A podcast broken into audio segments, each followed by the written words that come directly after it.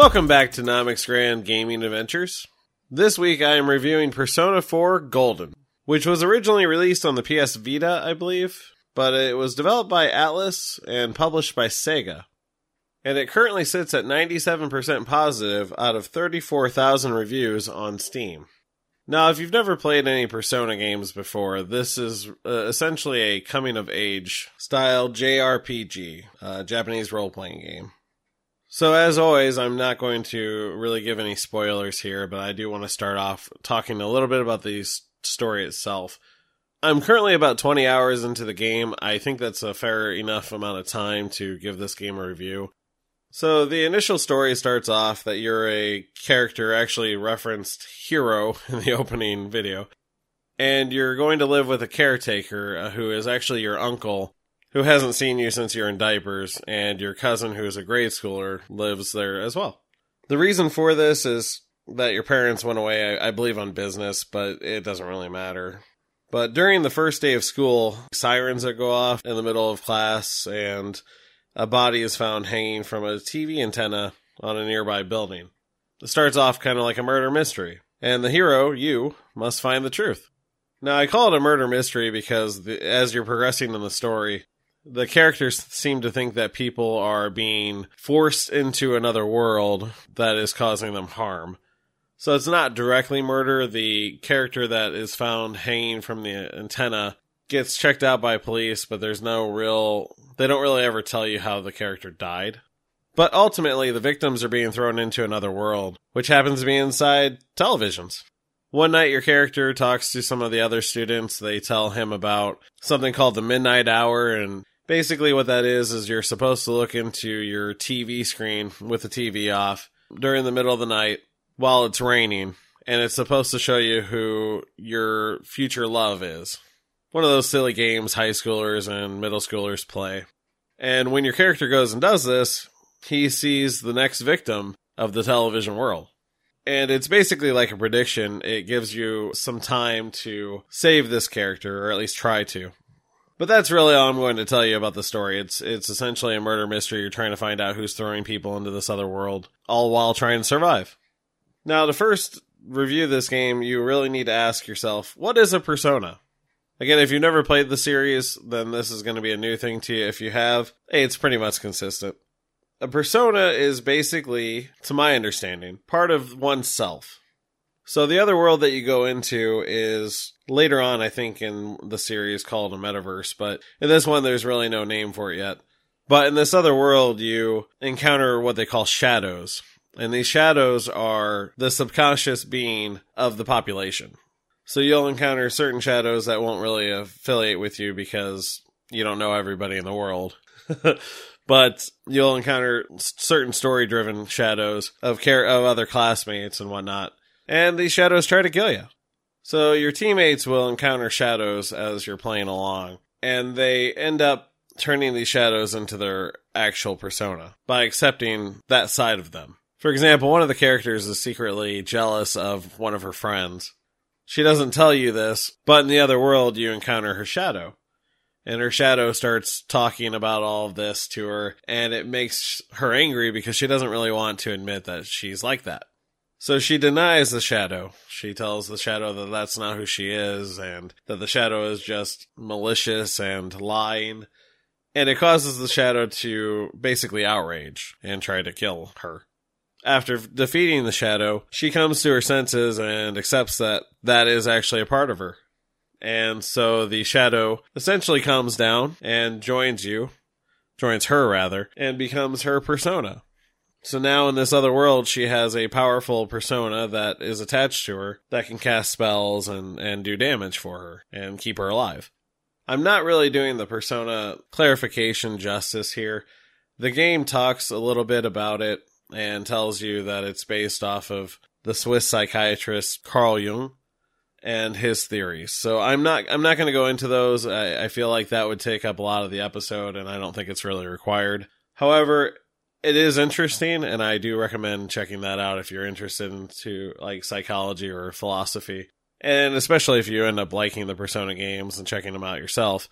But now I'm going to talk a little bit about the basic gameplay.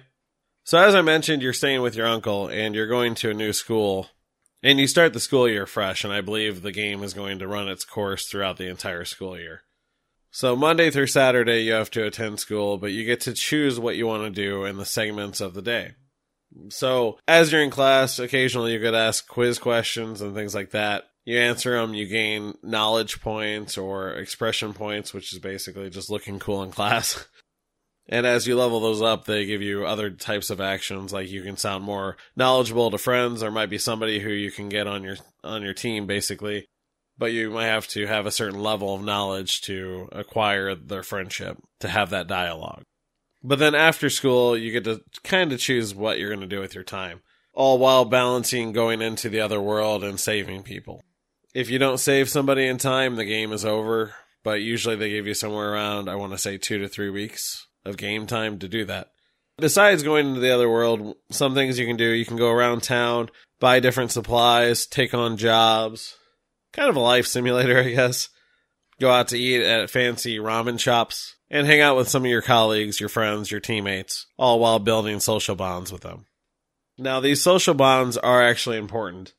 Not only are your friends and teammates in this game those that you build these bonds with, but they actually play into a part of your persona usage. All of your teammates usually have one persona that they stick to throughout the entire game, this other side of them. The main hero, your main character, is rather the wild card during the game, you can add more personas to your inventory. So you're not stuck with just one persona, but these personas have different groups that they belong to, such as the Fool, Moon, Strength, different types of tarot cards and, and whatnot. But as you increase your bonds with somebody who gives you a strength bond and you get more strength personas, you can level those personas up better or enhance them the higher your bond is. It gives you benefits towards those types of personas. But yeah, that's basically what you do outside of the dungeons. You build bonds with people and make money and enhance the story. You can even go fishing if you want. As long as you save the victim in time, or else it's game over. So as I mentioned this other world, when you go into the other world, you go through a big screen TV at the major chain superstore. The one that's putting all those local businesses out of business. When you go into the other world, it takes up the time segment of that day. So, for example, the, the whole afternoon. So when you get out of it, it'll actually be evening. And so it reduces what you can do outside of the dungeon. Because again, it's all about time management. But inside the other world, you go into a dungeon and the floors are varied. Every time you enter a dungeon floor, it'll actually be different. Even if you go to the next floor and then come back, the floor will change. But the idea is you're inside the dungeon trying to save the victim before they actually become a victim. And as you're running around, you'll see little blobs walk like crawling around on the floor, and those are the enemies. You can go up into them and slash them. If you slash them before they come and run at you, you enter the battle on equal footing. If you slash them from behind before they can turn around and get you, it gives you an advantage in battle. By advantage, it basically gives you an extra turn. If they catch you off guard and they attack you first, then what will happen is they'll get the extra turn and it could be really devastating.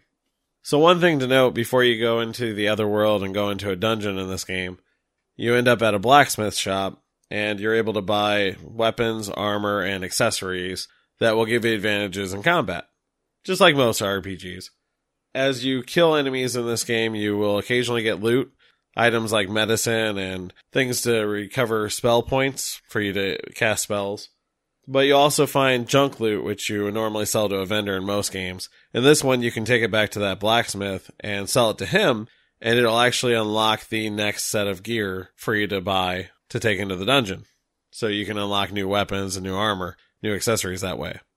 But back to the battles. When you enter a battle, it's turn based like most RPGs. There is a turn order, but it doesn't list it out for you. Most of the time, most of your characters will go first. Not always, but most of the time and you have options to do basic melee attacks, cast spells, escape from the battle, or use items. Now, in this game, one really cool thing about the battles is that there are weaknesses. Based on the persona that you have equipped, you too have weaknesses. So let's say you're going up against an enemy who likes to use fire, maybe a fire beetle or something like that, and you cast an ice spell on him. Since he's weak to it, he'll take not only more damage, but he'll also go into a position of being downed When he's downed, things get a little bit more interesting. When you down an enemy, your character gets another move. So normally when you cast a spell or do an attack, turns over, it goes to the next person in your group or the next enemy. But when you down somebody, you get a plus one, so you get plus one action. If you're able to down every single enemy in the same character's turn, you can do an all out melee attack with all of your characters on the whole group of enemies, causing extra damage without the cost of using more turns. So it's really helpful to down enemies in this. If you're not able to down all of them, for example, maybe an enemy has a resistance to all of your spells and you're not able to hurt them, you can down their teammates and then do a melee attack on them, cause them to be knocked dizzy, basically. So they won't get up when their turn comes around. It'll basically stun them for an additional turn. Not only are enemies weak to certain spells and certain attacks, but some of them actually absorb the attacks and heal from them. And then some of them are just really strong and resist attacks from that. Now, the types of attacks and weaknesses in this are physical, fire, cold, electric, wind, light, and dark. So, like holy and, and evil powers, basically. And again, based on the persona that you have equipped during the battle, you also have those strengths and weaknesses based on that persona's abilities. Now, after the battle, if you're able to kill all of the enemies during one of those all out uh, melee attacks, you'll sometimes enter something called shuffle, and basically you draw a few cards. You get one pick initially, but some of the cards will give you additional picks. And what these do is they give you benefits for that battle outcome. So sometimes you'll get new personas by picking a card with a new persona on it, or you'll sometimes pick more experience points, more money, but it's just added bonuses to the end of a fight. If you're able to pick all the cards, the very next battle that you win, regardless of how you end it, you'll enter the shuffle mode automatically and you'll have more than one pick. You'll have three picks initially. So you can find yourself going battle to battle to battle, entering shuffle every single time if you're able to enter that mode. Now, the last thing I want to mention too, that's pretty much the gist of the dungeons. There's usually a boss at the final area when you find the victim, and you have to defeat the boss. But with your personas, another interesting aspect to this game is that there's mysterious characters who are on your side in something called a blue velvet room. They help you by keeping records of the personas you've collected so you can get rid of your personas and summon them later on by spending money. You're also able to get ability cards that you can use to teach your personas certain abilities, and you're able to sell these cards to them for them to have on hand for you to buy for money in bulk down the line if you decide to.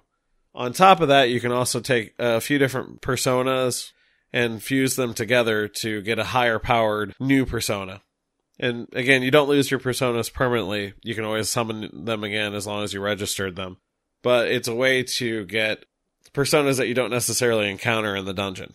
And as you continue on in this game and, and getting personas, it'll tell you how much percentage you have completed. So some people treat this kind of like a Pokemon game where they try to get as many personas as possible, try to max it out.